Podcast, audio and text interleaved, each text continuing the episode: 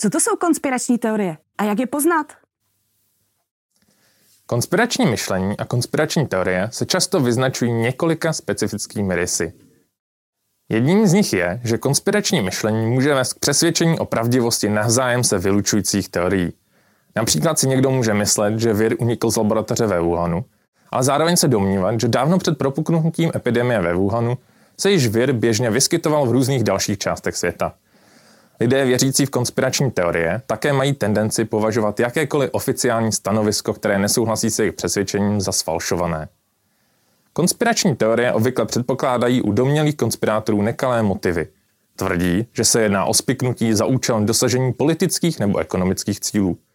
Například podle nich může Bill Gates chtít pomocí vakcín očipovat lidi, či farmaceutické společnosti zveličují pandemii pro vlastní zisk. Lidé s konspiračním myšlením se často považují za oběti organizovaného pronásledování.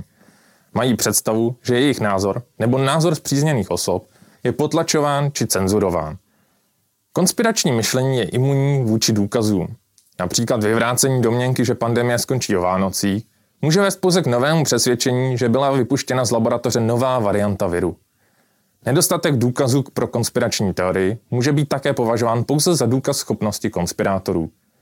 Vyvrácení domělých důkazů pro konspirační teorii většinou nevede k zavržení této teorie. Stále přetrvává přesvědčení, že je něco špatně. Konspirační myšlení často nachází vzor v jevech, které mohou být snadno pouhou náhodou.